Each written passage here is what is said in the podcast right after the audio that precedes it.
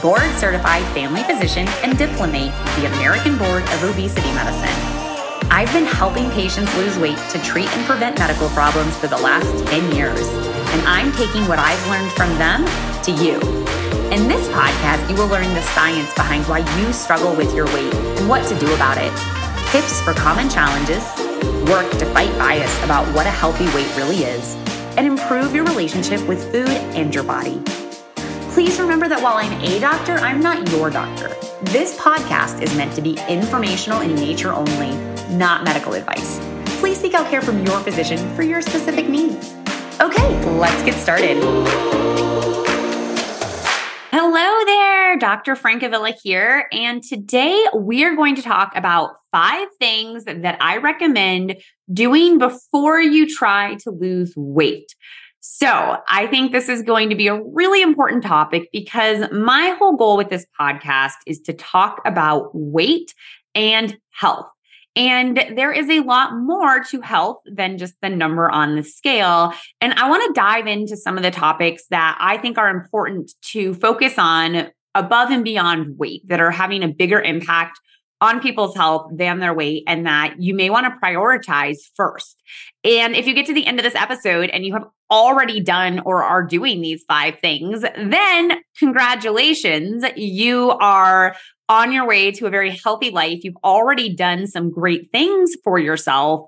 And maybe you can just give yourself a big pat on the back and realize that you are doing some things right, even if you feel like your weight is something that is affecting your health. Today, you can realize that there are some things you're doing right. So, if you have been listening or you listened to my intro today, you know that I am a family physician as well as an obesity medicine specialist.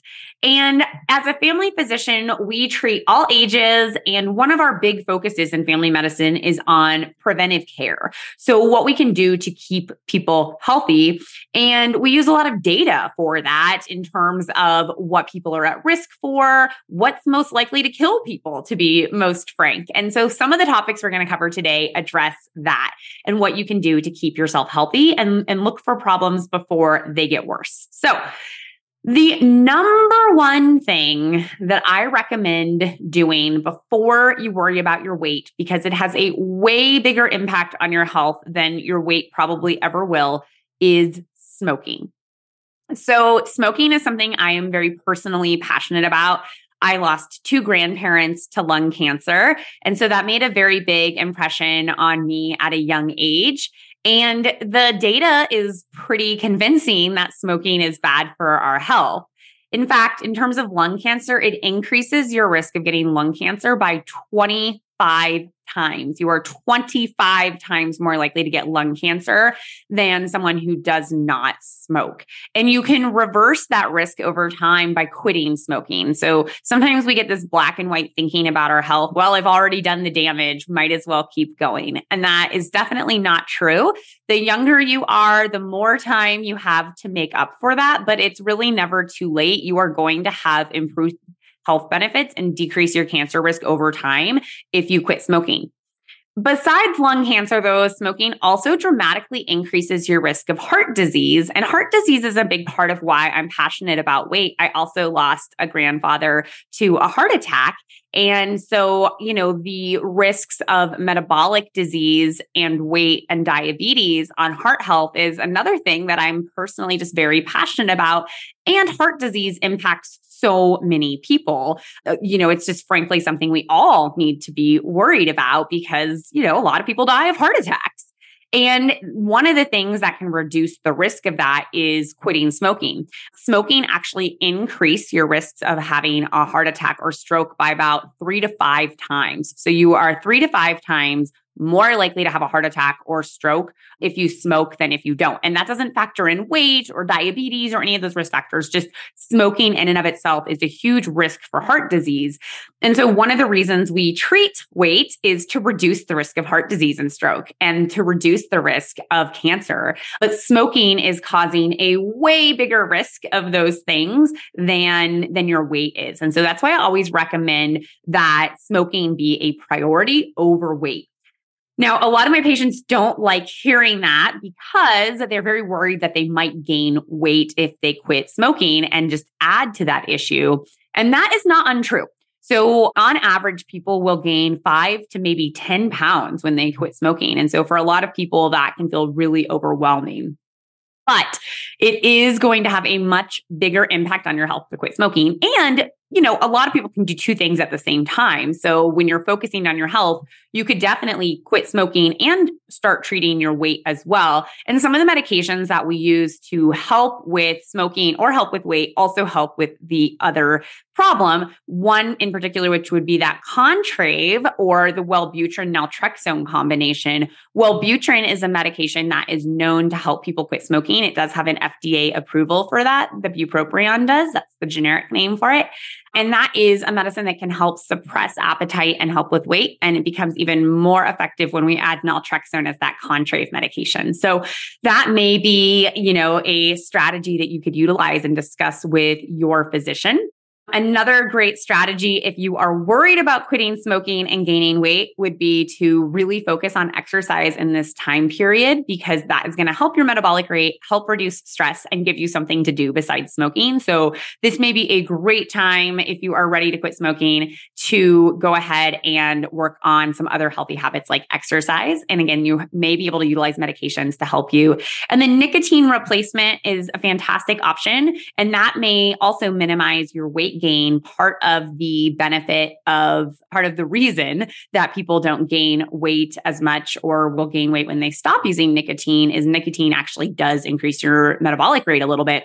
And so, you know, using a nicotine replacement is not going to have all the negative impacts that actually actually smoking a cigarette has while still giving you nicotine as you transition off of nicotine altogether. So, nicotine replacements are a great option as well. About 12% of the country still smokes. And so, you know, you are not alone if this is a health challenge you are struggling with. It is really, really, really hard to quit smoking. And on average, people try nine times before they're successful. So, you know, some people will be successful the first time they try, some people will be successful the 20th time. So, don't get stuck in that black and white thinking that just because you haven't been able to quit smoking before that you can't. It really is the most important thing you can do for your health. Okay, so number one, the number one health tip I always give is if you are smoking, stop smoking. And if you don't smoke or you already quit smoking, you are doing something amazing for your health congratulations if you have quit smoking and you know give yourself a pat on the back because sometimes you can beat yourself up when you're trying to get healthy or change your weight and you are already doing something that is great for yourself. Okay moving on to another common substance that people can struggle with which is alcohol and alcohol is something that is getting a little more attention in the last couple of years. In the past, we've sort of been pretty permissive with alcohol, and we've really only said that really high amounts of alcohol are bad for your health. And that's absolutely still true. But there's starting to be more data that maybe actually more moderate amounts of alcohol, which many people just consider social drinking, may not be great for our health and maybe increasing risks of heart disease and cancer as well. And so when it comes to alcohol, it is something I recommend cutting back when you're trying to lose weight. For most people, I recommend if you're if you're, you know, focusing on nutrition and trying to lose weight or maintain weight, really limiting alcohol to one or two drinks a week. And from the weight loss side, alcohol has calories. Some of it has a lot of calories if we start adding pina colada mix or margarita mix, um, if we have a really heavy beer. So some drinks definitely have a lot of sugar and calories in them. But the big thing also with alcohol is that I always say it brings friends with it and not like your friend Kelly. Like it brings like more food and more alcohol with it because it disinhibits us. And that's what people like about alcohol. They feel relaxed. It's a little easier to chat with people, a little more fun to watch a football game. It disinhibits us. It chills us out a little bit, but that can chill you out about what else you are eating or drinking and lead you to drinking more alcohol or eating more food. And so when you're trying to lose weight, cutting alcohol back can be a really helpful strategy. But above and beyond just that reason, alcohol probably is having negative impact on our health. So we know that alcohol is increasing the risk of heart disease and cancers at high levels. It also um, might increase risk of dementia.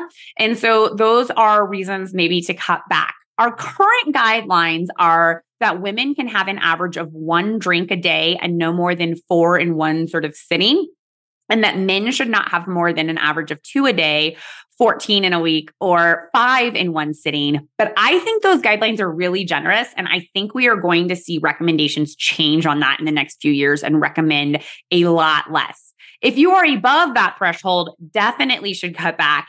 And if you have really problematic drinking, then that may be something you need to work with a physician or other expert with because you could be at risk for having, you know, withdrawal or other problems if you cut back. So that is usually for people who are drinking more than like five or six drinks a day. If you are at that heavy level of drinking where you're drinking, you know, more than five drinks on a regular basis or, you know, drinking two or three drinks every single day of the week, then that is definitely something that you should cut back on for health. And again, if you are at that place where you are drinking high amounts of alcohol, five or six drinks or more every day, then you may want to consult with your physician before completely stopping alcohol because you could be at risk for alcohol withdrawal, which could be dangerous. So if you're not sure where you're at with your drinking and you think it may be really heavy, then that is something I would recommend you seeing your family physician or other healthcare provider for to evaluate if you really are in a dangerous place and need some support with cutting back on alcohol. One thing I find is that people have no idea what a serving of alcohol is. So, quickly, what we consider a serving of alcohol is 12 ounces of beer. So, a glass of beer is considered 12 ounces. Five ounces of wine is considered a glass of wine. So sometimes there's really big glasses and they may have more than five ounces. So if you really want to be specific about this, you can measure it out and see how far it fills up your wine glass. And then in terms of like hard liquor, you know, things like vodka, whiskey, bourbon, tequila, 1.5 ounces is considered a serving or a drink. And so if you're having a mixed drink, you know, you may have two or three quote drinks in that beverage. And so that is something to keep in mind as well. So Number one, smoking, definitely the worst thing anyone is doing for their health for the most part. And then number two, alcohol, you know, in moderation, probably okay, though I think we're going to be revising what moderate drinking is over the next few years to decade. And if you're really having those high levels of drinking, something that you should prioritize above and beyond weight loss. If you are having, you know, five, six drinks or more on most days, that is having a way bigger impact on your health and your weight than any of the food you're eating or what number the scale says. So definitely see an expert to get some help if you are drinking at that level. And if you are already having one or two or less alcoholic beverages per week, congratulations. Again, pat yourself on the shoulder. You are doing something fantastic for your health. Okay, number three, my third recommendation if you are trying to improve your health before focusing on weight is that if you have disordered eating or think you have disordered eating, to get that addressed. So, eating disorders are going to probably have a very big impact on your mental health um, and sometimes your physical health. And they really are going to make it challenging to lose weight and keep it off because really the issue is the disordered eating, not what you're eating not some of the other things that may be affecting weight. And so when there is an eating disorder present, I always recommend addressing that first before worrying about your weight or before worrying about the scale. And for some people, you may never get there. You may need to focus on that disordered eating and sort of let go of this scale a little bit. So, the two most common disordered eating patterns that I see as someone who helps people with their weight are binge eating disorder and nighttime eating syndrome. I think a lot of people are familiar with things like anorexia nervosa. Those patients are going to be underweight by definition. But if you struggled with that in the past and now are struggling with thinking you have overweight or having overweight or obesity, you know, trying to lose weight may be really triggering, may still create a lot of emotional distress. And so, working with someone who's familiar with eating disorders may be a priority for you.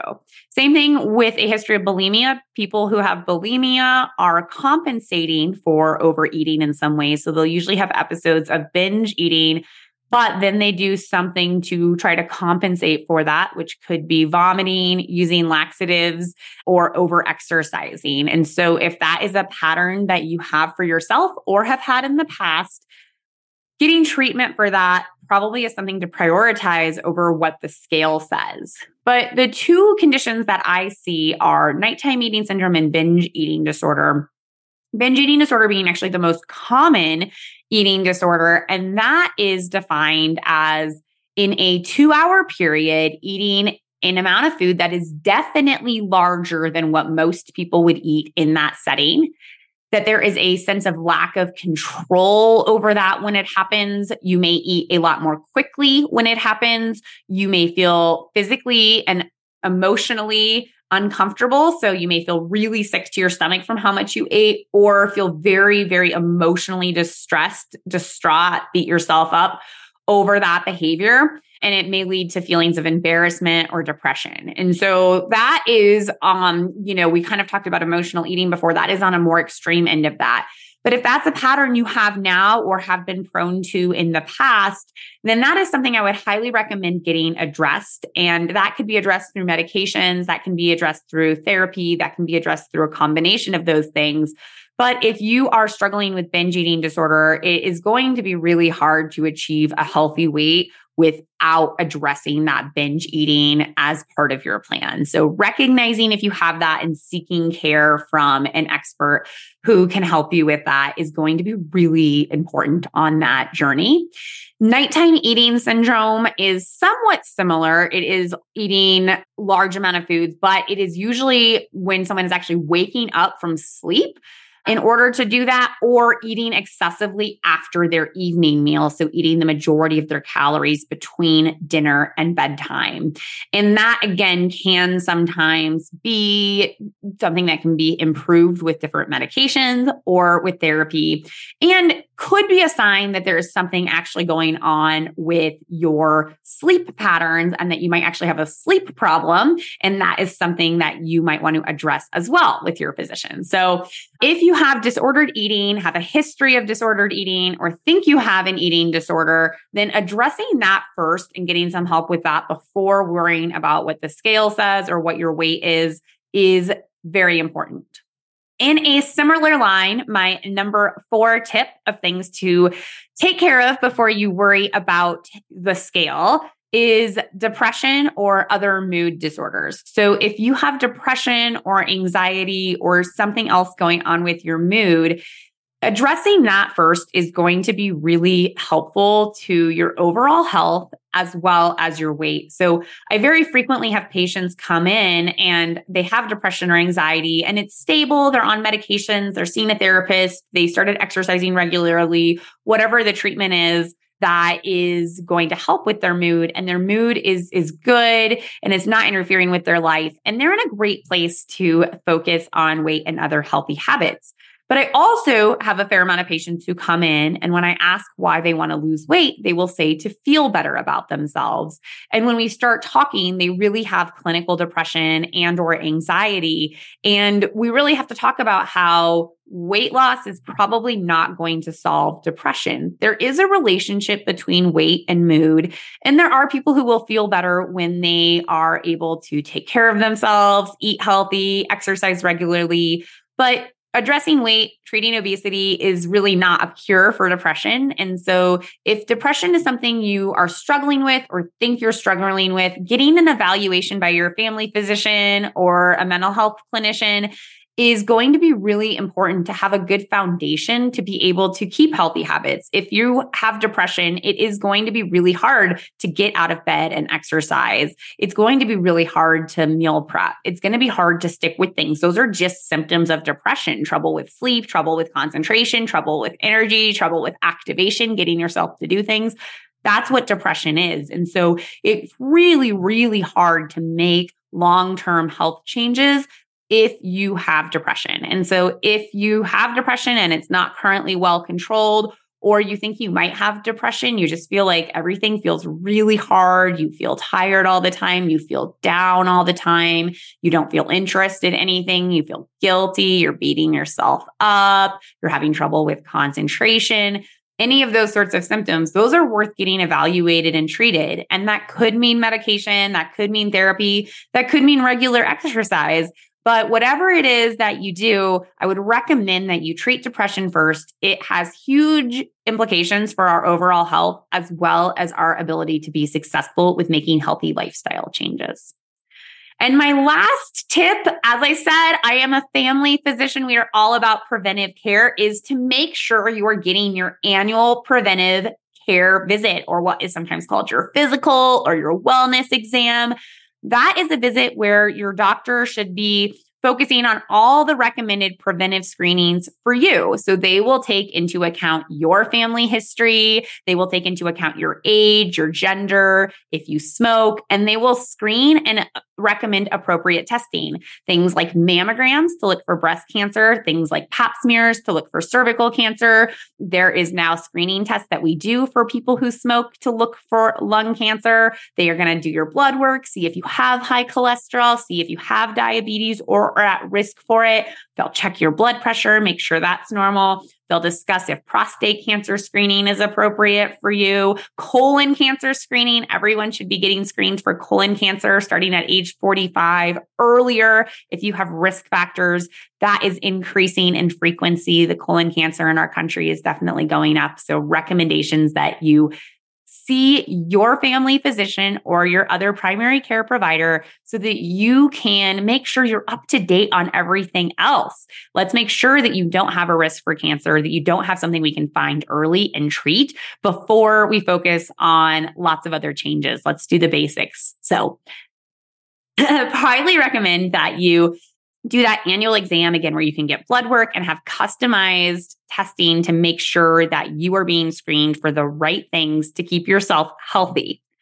All right. So, in summary, today, my five tips of things you should do before you worry about losing weight is quit smoking. It is huge for your health and it is way more of a risk for heart disease and cancer than your weight will ever be you should consider cutting back on drinking, or if you have really heavy alcohol use, get treatment for that because that is going to have a bigger impact on your health and your weight.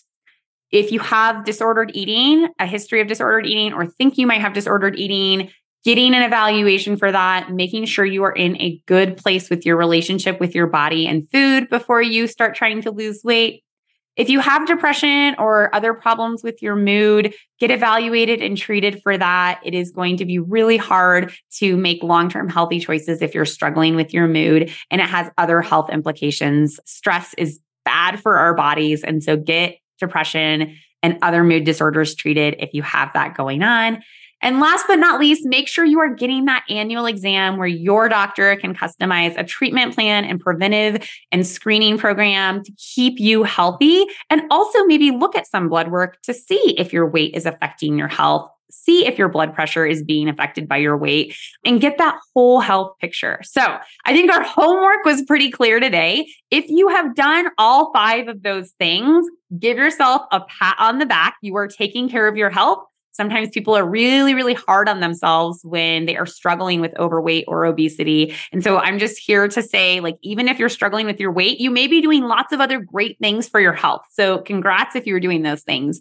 If there is something on that list that you are struggling with, I highly recommend seeing someone who can help you get those things taken care of because there is no sense in just focusing on one aspect of our health. If we are focused on our health, let's focus on all of it and make sure we are doing lots of healthy habits so that the things we are doing with nutrition and with exercise and to lose weight actually add up so we can live longer and live healthier that is what I am all about. That is why I do this. And so while weight is one thing that infects health, lots of other things are important to your health too. And I wanted to highlight those today. So take care of yourself and I will see you next week.